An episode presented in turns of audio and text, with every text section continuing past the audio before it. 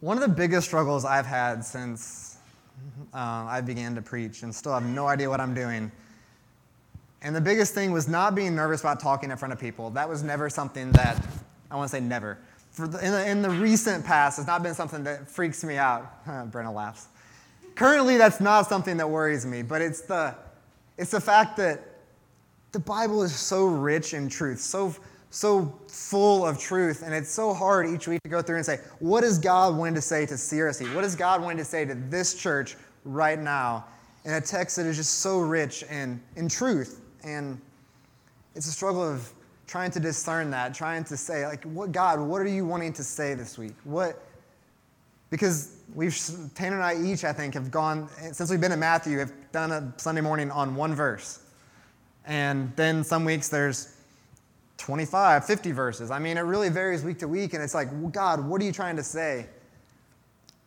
And I wrestled with that more this week than I think I ever have, just laying it all out. So I just hope that, I trust that God has the exact word needed this morning, and on a passage that I think is really just full of truth. At the end of last week, we talked about, or last week we talked about the parable of the sower. That God, we talked the four different kinds of soils, and only one of them in the end produced fruit. How there was others that seemingly were good for a time, but then ultimately the gospel had not taken root in their lives. How these people, some people are unable to understand that they, or they, they think they get it for a time, and then it realizes that although they understood it in their head, their, their hearts were never changed. And we said that, that when fruit is produced, when spiritual fruit is produced, that it's only a, through the working of God. That's not something that we produce, it's not something we muster up, but it's God through the process of sanctification, through this process of becoming more and more like Jesus. And we said that's only a work of God, that's not something that we do.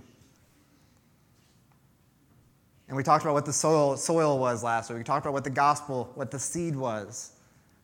And I don't want us to hold that same exact thing this week because we're still talking about soil. We'll start, we'll, we're, we're still talking about a parable, but don't hold the same examples because I think that's something that I was reading through various people's um, interpretation of this, and some people say, well, the soil last week was people, so the soil this week has to be people. And that gets really confusing if you try to do that. So, we're going to reset a little bit. I totally forgot to say where we were. We're in Matthew 13, starting in verse 24. We're going to go all the way to 43 eventually. Um, I'm going to go ahead and read 24 through 30. It should be up on the screen, I hope.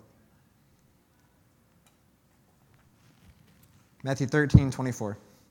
He put another parable before them, saying, The kingdom of heaven may be compared to a man who sowed good seed in his field.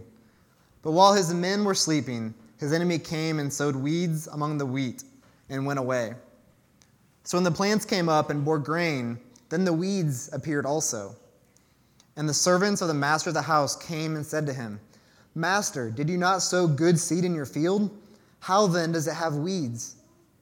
He said to them, An enemy has done this. So the servant said to him, then, then do you want us to go and gather them? But he said, No, lest in gathering the weeds you root up the wheat along with them. Let both grow together until the harvest.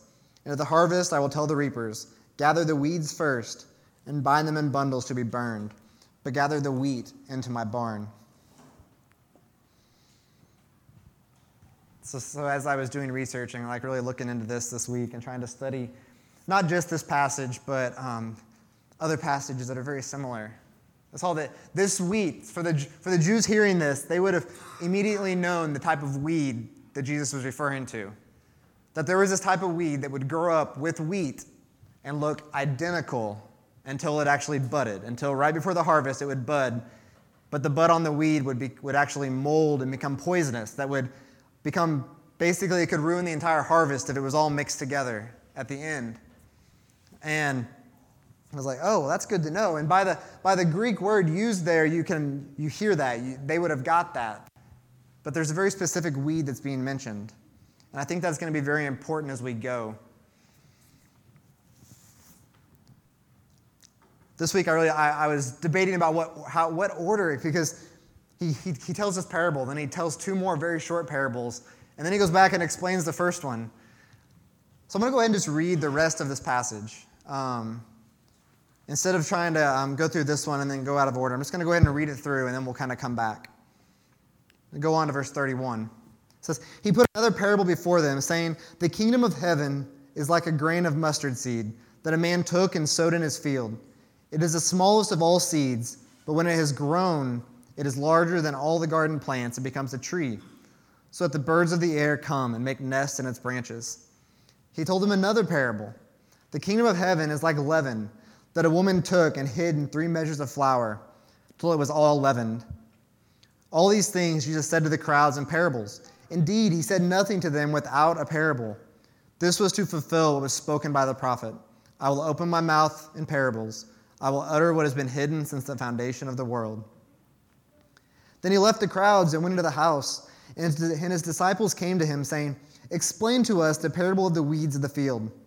He answered, The one who sows the good seed is the Son of Man. The field is the world, and the good seed is the Son of the kingdom. The weeds are the sons of the evil one, and the enemy who sowed them is the devil. The harvest is the end of the age, and the reapers are angels. Just as the weeds are gathered and burned with fire, so will it be at the end of the age. The Son of Man will send his angels, and they will gather out of his kingdom all causes of sin and all lawbreakers, and throw them into the fiery furnace. In that place there will be weeping and gnashing of teeth. Then the righteous will shine like the sun in the kingdom of their Father. He who has ears, let him hear. I wish this is how it worked with the rest of the Bible, that it was like, okay, this means this, this means this, this means this, especially in Revelation and some areas, but unfortunately we don't get this everywhere. But I think that not only is Jesus, and I'm going to kind of lump these three parables into one, um, to each individual, but, but with kind of one great, greater, bigger purpose or um, meaning. I think not only is he saying, talking about hidden false things in the world, but he's giving a teaching about what is, how is the church, how are the, the good seed, how are we to interact with the world. Because I think there's three very distinct things that we see that there are people, the good seeds, that are, that are the kingdom of heaven, sons of God. There, are these kind of people. There are people, the bad seeds, that it says are sons of the evil one. And that these two kinds of people exist and together with one another until the end.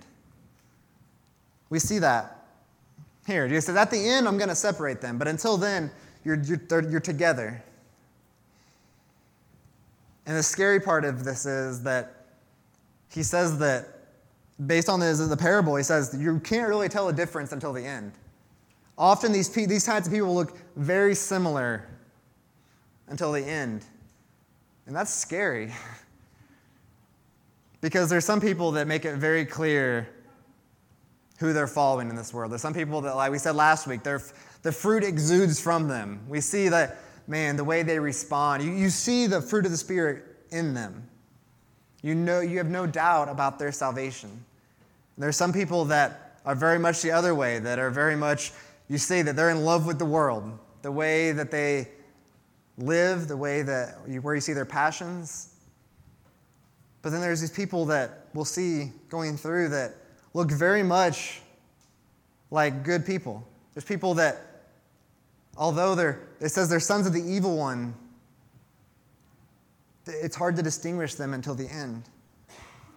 And I think that's the, the difficult part. Something that I don't think that the church, that we're very sometimes informed about is Satan, the devil. Because although we, we, most of us have some sort of image of who Satan is, it's usually more informed by a movie or by TV shows or by something than it is actually by the Bible. And Jesus very clearly says that it is the devil that, that plants these, these seeds, the bad seeds that grow up with the good seeds. That it's very much his working that does that.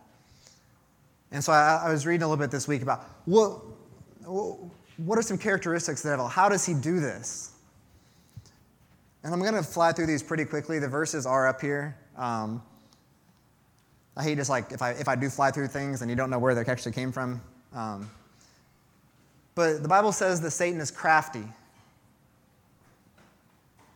There. the Satan is crafty. Like it says this, the serpent was more crafty than any other beast. John 10:10 10, 10 says that Satan only comes to steal, kill, and destroy. Ephesians 1 2, I'm going to read 1, 2, 1 through 3. It says, And you were dead in your trespasses and sins in which you once walked, following the course of this world, following the prince of the power of the air, the spirit that is now in the work, at work in the sons of disobedience, among whom we all once lived in the passions of our flesh carrying out the desires of the body and the mind, and were by nature children of wrath, like the rest of mankind. So we see that Satan actually rules those outside of God's protection. Luke 4:13 says that Satan seeks an opportunity to tempt us. Luke 4:13 looks like I totally forgot to put this one in there. So after tempting Jesus, it says, "And when the devil had ended every temptation, he departed from him until an opportune time. So he, he still seeks opportunities to tempt us. 2 Corinthians 4, we read these verses last week, but it says that Satan tries to hide the truth about God. It says, and even if our gospel is veiled, it is veiled to those who are perishing. In their case, the God of this world, that being Satan, has blinded the minds of unbelievers to keep them from seeing the light of the gospel of the glory of Christ, who is the image of God. You see that Satan makes counterfeit promises. He tells Eve, You will not die. That God just doesn't want you to become like him. Sorry, I guess I didn't actually read that. It's there. He makes counterfeit promises. He makes promises that, that are not true. And I think knowing this this truth about who Satan is, as described in the Bible, is really important because he's actively at work in the world. And Jesus doesn't hide that fact. He says that Satan is doing this, Satan is planting the, the, these people.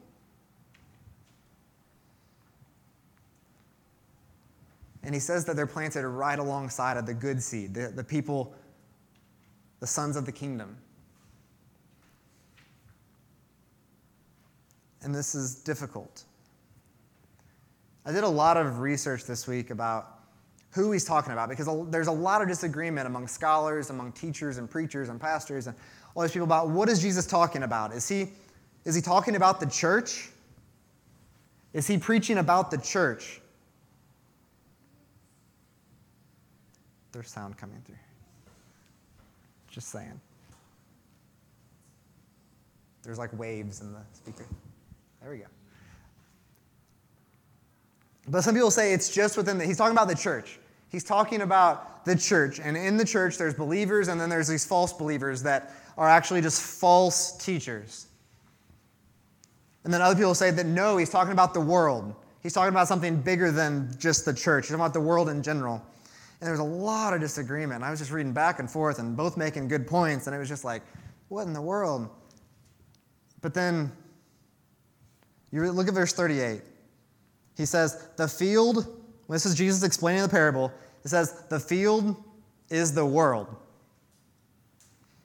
And as I read that, I'm like, I don't know why people are arguing about this. What, like, he says, The field is the world, not the field is my church. He says, The field is the world. But I also think that the world includes the church. That hopefully the, the, the church is a part of the world. And so I want us to kind of hear this from, from both angles. Because I think the danger is if we say that he's not talking about the church, I think that Paul is actually very clear that to, he warns against false teachers time and time and time again. 2 Corinthians 11, 13 through 15 says, he's referring to these false teachers, says, But for such men, are false apostles. This is Paul um, talking. Deceitful workmen, disguising themselves as apostles of Christ. And no wonder, for even Satan disguises himself as an angel of light. So it is no surprise if his servants also disguise themselves as servants of righteousness. Their end will correspond to their deeds. So he says, he's talking about the church as well, that there are people in the church who are seeking to fight against the church. They're these false apostles. And, and judging by the characteristics we read of who Satan is, it, it seems to make sense. He seeks to tempt, he seeks to blind the mind of people to see the real gospel. He's crafty, he fights from the inside. but he's talking about the world as well. And judging by these three parables, it's so clear that Jesus is talking about so much more than just the battles we see between people. It's so much deeper than that. It's so much deeper than that. I know I'm kind of all over the place, but Ephesians 6:12 says, "But we do not wrestle against flesh and blood." but against rulers, against authorities, against the cosmic powers over this present darkness, against the spiritual forces of evil in the heavenly places. There's so much more than just the physical world. There's so much more than just these people that we think they're out to get us. And although we're planted side by side, non believers living right next to believers, it's so much more than just that.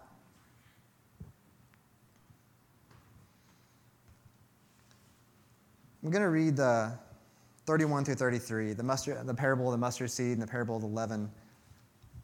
And there's a lot more that could be said about these two parables. I could, could have spent a week on each one. But we're going to go through um, a little bit. Verse 31 says, He put another parable before them, saying, The kingdom of heaven is like a grain of mustard seed that a man took and sowed in his field. It is the smallest of all seeds, but when it is grown, it is larger than all the garden plants. It becomes a tree, so that the birds of the air come and make nests in its branches. He told them another parable The kingdom of heaven is like leaven that a woman took and hid in three measures of flour till it was all leavened.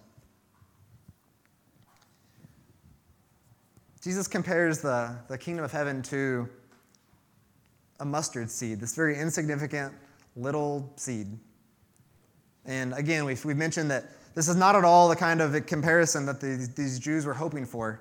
They were kind of aimed at this whole big come on the scene, this king that was going to take over and rule and, and be this big governing king. And then Jesus is saying, the kingdom of heaven is like a mustard seed, very, very small, insignificant as, as a lot of people would have thought. But then it grows into something much bigger. There's so much that could be said here. But you see that God is using something insignificant.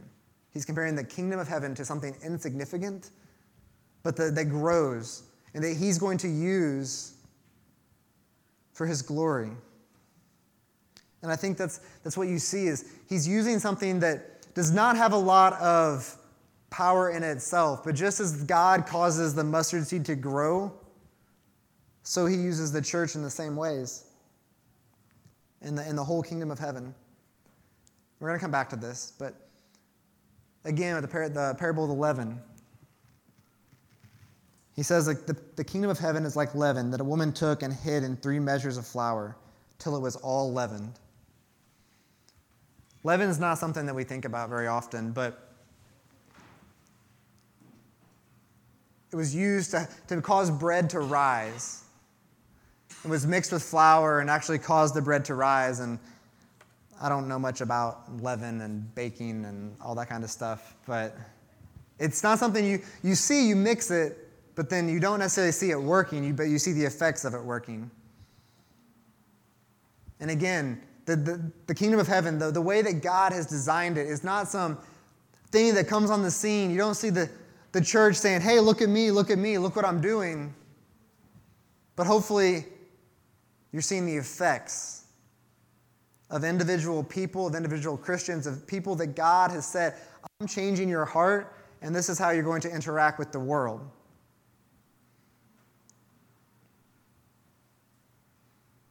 And I think that you see that this is because if you think of leaven and how it basically contaminates the entire flour to, to cause it to rise, you see that that's how the church is, although small, although hopefully not big and flashy, but it's having deep impact among people because it's infiltrating the world.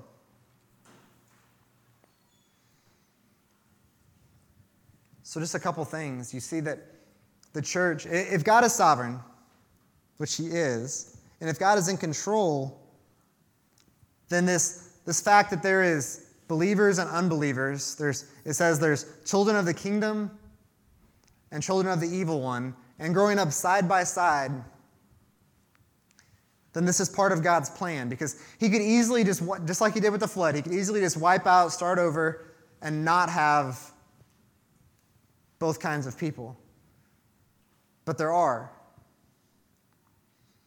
But there's two kinds of people. There's not three. There's no in between. There's no neutral. We say this time and time again. You're one or the other. You're a child of God because God has drawn you into his family, or you're not. And these two types of people are living side by side in the world and even within the church. I don't want to ever say that turn this into like it turns into our job to be able to go and say look through our look through our church or look through our neighborhood or whatever and say okay they're in they're out they're in they're out. Like that's not our job. Jesus says here that that's at the end. When he comes back he said then then i'm going to separate. But that's that's not our job. And I keep saying this, but we exist side by side with the world. That we, although called to be different, called to, and we're called and changed by God, we're still in the world. We're still side by side, same jobs, same classrooms, same streets, same restaurants, same parks. Could go on and on. Sometimes even the same churches. And I want us to summarize what, what Jesus is saying is that there comes a time when I will separate. It's okay now. He, Jesus wasn't surprised. If you read the parable, they said, the, the servants come and say, There's weeds growing. And he says, An enemy did this. That's how I read it, at least. He's not surprised.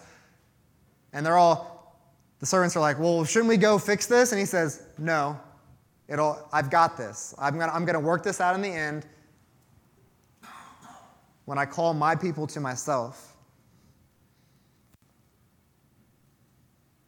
And there, but there is a time when it's too late. There, there comes a time when he does come back, when he does separate. It says the wheat and the weeds, the sons of the kingdom, the sons of the evil one. There comes a time when he does come back and and do that.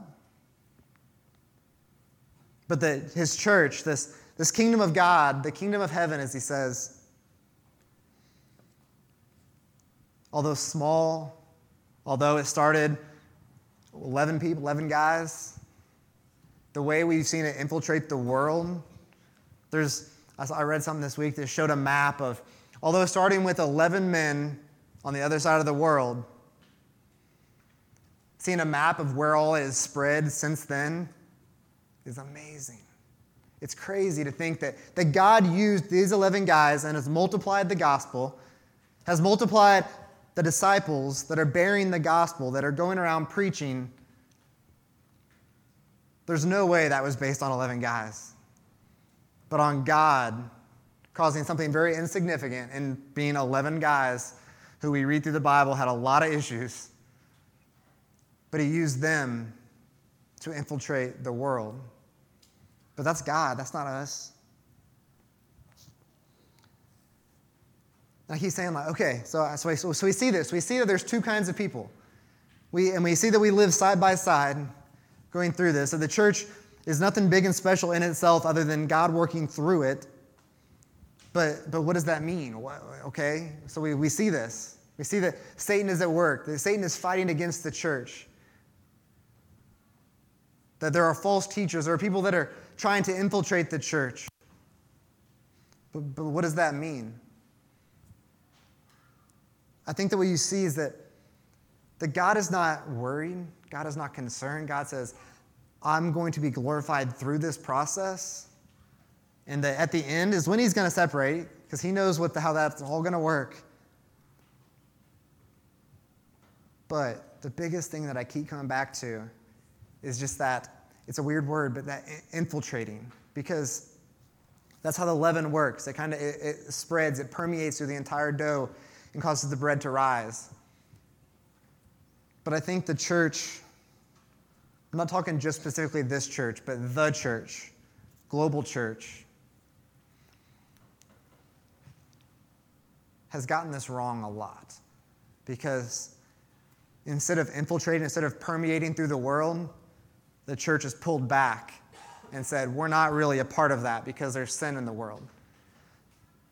Going back to I mean, reading about monasteries and monks. Their whole reason was because they didn't want to be part of the sin in the world. So they wanted to retreat in the monasteries and, and spend time focusing on God, focusing on time in the Word, focusing on prayer, and not getting close to the sin of the world that's all around them. But what you see in the parables, he told, the farmer told his servants not to go pull out the weeds because then the, the, the, the, wheat would also be pulled up.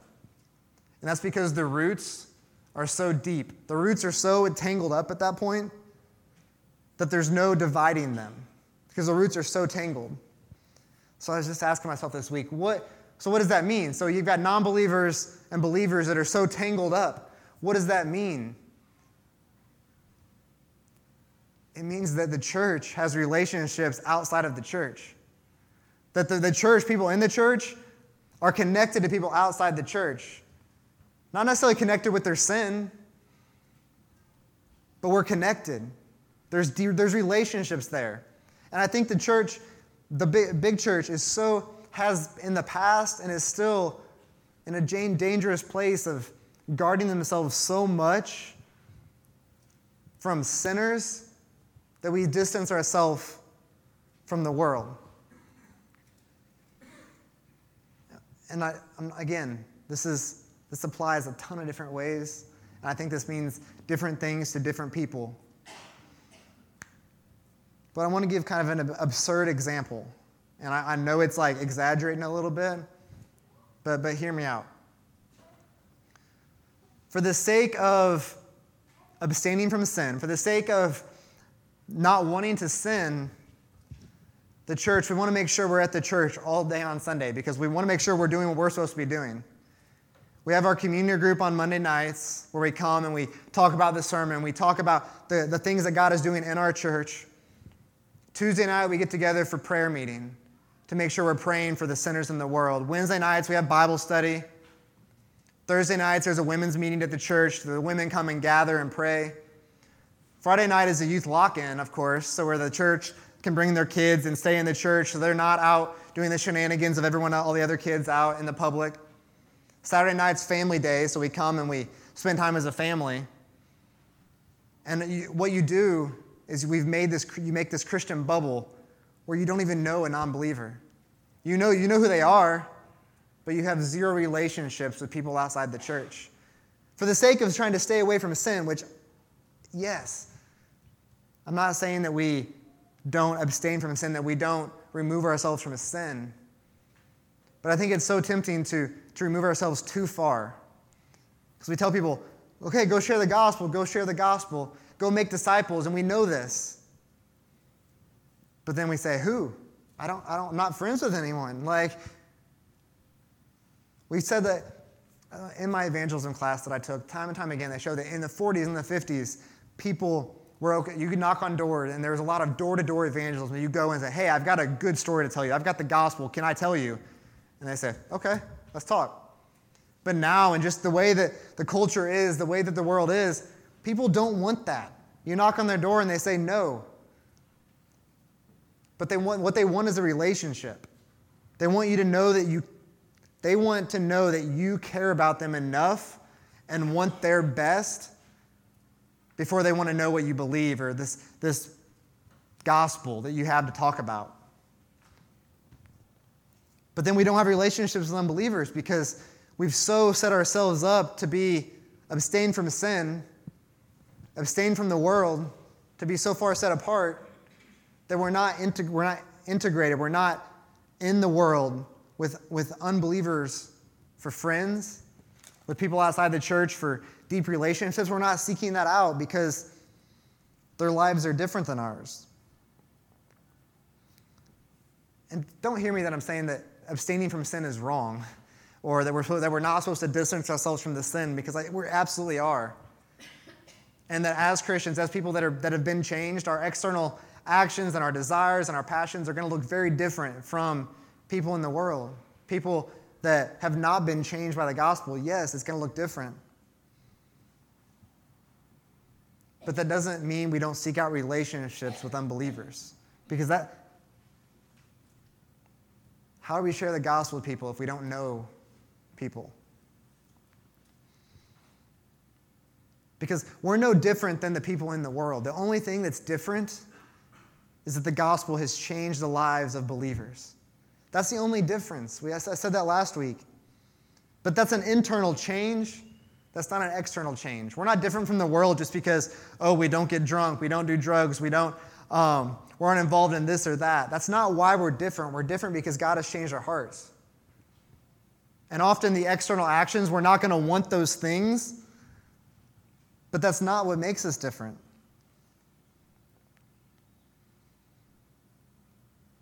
But Jesus is talking about there's a time coming when he's going to come and separate. There's a time, there's time coming when you're in or you're out. There's no in between. And as we have relationships with unbelievers, this is what we're talking about the gospel, because the gospel is the only thing that brings people in. We said that God brings us into his family. And that's what the gospel does. That's not what we do, that's what the gospel does. We keep saying this in Matthew time and time and time again. And you're probably getting tired of us hearing it. I hope you're not. But that God is after your heart. That God wants your heart. He doesn't want your physical actions to change. They're going to change when He changes your heart. But he's not just saying you need to change this and this and this and this and this. And I think it's really easy to get in that mindset. But as he changes your heart, this and this and this and this are going to change. But what we're telling the world is the gospel, not saying, hey, look, I don't do this. Hey, I don't do that. Hey, I. We don't abstain so far from we can't even have a relationship with these people. Because that's not a gospel, that's not a church that's permeating the world, infiltrating the world, being the roots being built together.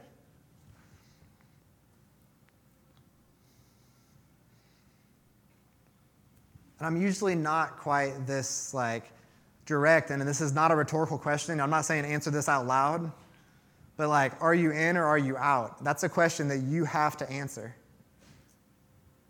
I can't answer it for you. We can't answer it for you. That's a question that you have to answer. Sorry, they're dancing in the nursery. Um, sorry. That's something that we cannot answer for you. It's something that you have to decide. That something that God has to show you. But are you in or are you out? Are, have you been changed by the gospel? or have you not? And that, that has to be our prayer. That if we're sons of the kingdom, if God has opened our eyes to see the truth, if the gospel is something we say, yes, this is what has changed my life, then how are we being salt? How are we being light? How are we taking the gospel? How are we taking the good news to people that have no hope?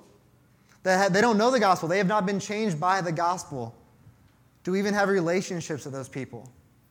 Are we so worried about being holy, being set apart? Eh, is that our chief concern, so much so that we're not engaging the world? So I challenge you just to think about that. How, how are you building relationships with people who maybe are not just like you? Maybe don't go to this church. Maybe don't act the same way you do. Maybe they've got some apparent sin in their lives, but you're afraid to be involved with them because you're they need the gospel. That is what changes people. We can't separate ourselves so far that we're not in the world. I don't think many people would identify and say, Yes, I'm a son of the evil one. I'm a good person. I, I don't quite, don't know if I'm all on board with this gospel thing, with this sold out lifestyle, but I wouldn't identify with being a son of the evil one. That's what Jesus says. He says, if, if you're not all in, if you're not a son of the kingdom, if you're not on board with me, then you're a son of the evil one. That's hard to say, it's hard to read. That's what Jesus is saying. And what he, and what he says at the end, it says, The Son of Man will send his angels, and they will gather out of his kingdom all causes of sin and all lawbreakers and throw them into the fiery furnace. In that place, there will be weeping and gnashing of teeth. That is the reality the people that are sons of the evil one. If you're saying that I'm not all in for this gospel thing, there's a lot of things in there that I don't like and I don't understand, I don't really want that. If that's where you're at, then he's saying that this is the path you're on. This is when this when you're separated, when Jesus comes back and does the separating. That is the reality. That is the truth. But there's no middle ground. You don't, you don't stand in the middle. You're either on that path, or, the, or it says you're the, the righteous will shine like the sun in the kingdom of their Father. If we've been changed by the gospel, that we get to shine like God. That's, it says that we will be with him forever. There's nothing more important than being changed by the gospel. And that's, that's a work that only God does, it's the only work that God can do.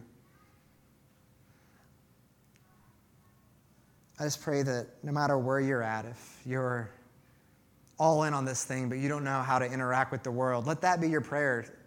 Let, ask God to show you how to best be salt and light. How, how can you best take the gospel to unbelievers?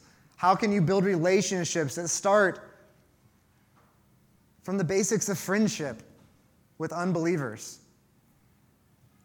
Ask God to show you how to do that. Who are the believers in your unbelievers in your life that maybe you need to go spend more time with? For the purpose of sharing the gospel. But if this is something that you say, I, I don't really believe that, it's not a scare tactic. I don't, I don't think Jesus is saying, you want to scare you with this, but it's a reality that says if you do not, if you're not changed by the gospel, this is something that you don't want, then you're on the path that leads to, it says, the, the fiery furnace, your hell. Just pray that, that God would cause you to want Him more than anything else. And that the, the gospel, we went through this last week, and I hope that we continually talk about the gospel. But this gospel that Jesus came, He died because we're so sinful that we could not do that. We couldn't die for our own sin. But they, that Jesus' perfect death is what saved us. That we deserve to die etern- and then eternally be separated. But it's not, we couldn't save ourselves, that Jesus did. I just pray that that's where our faith be and that's where we would have the heart to tell people that same thing. Let's pray.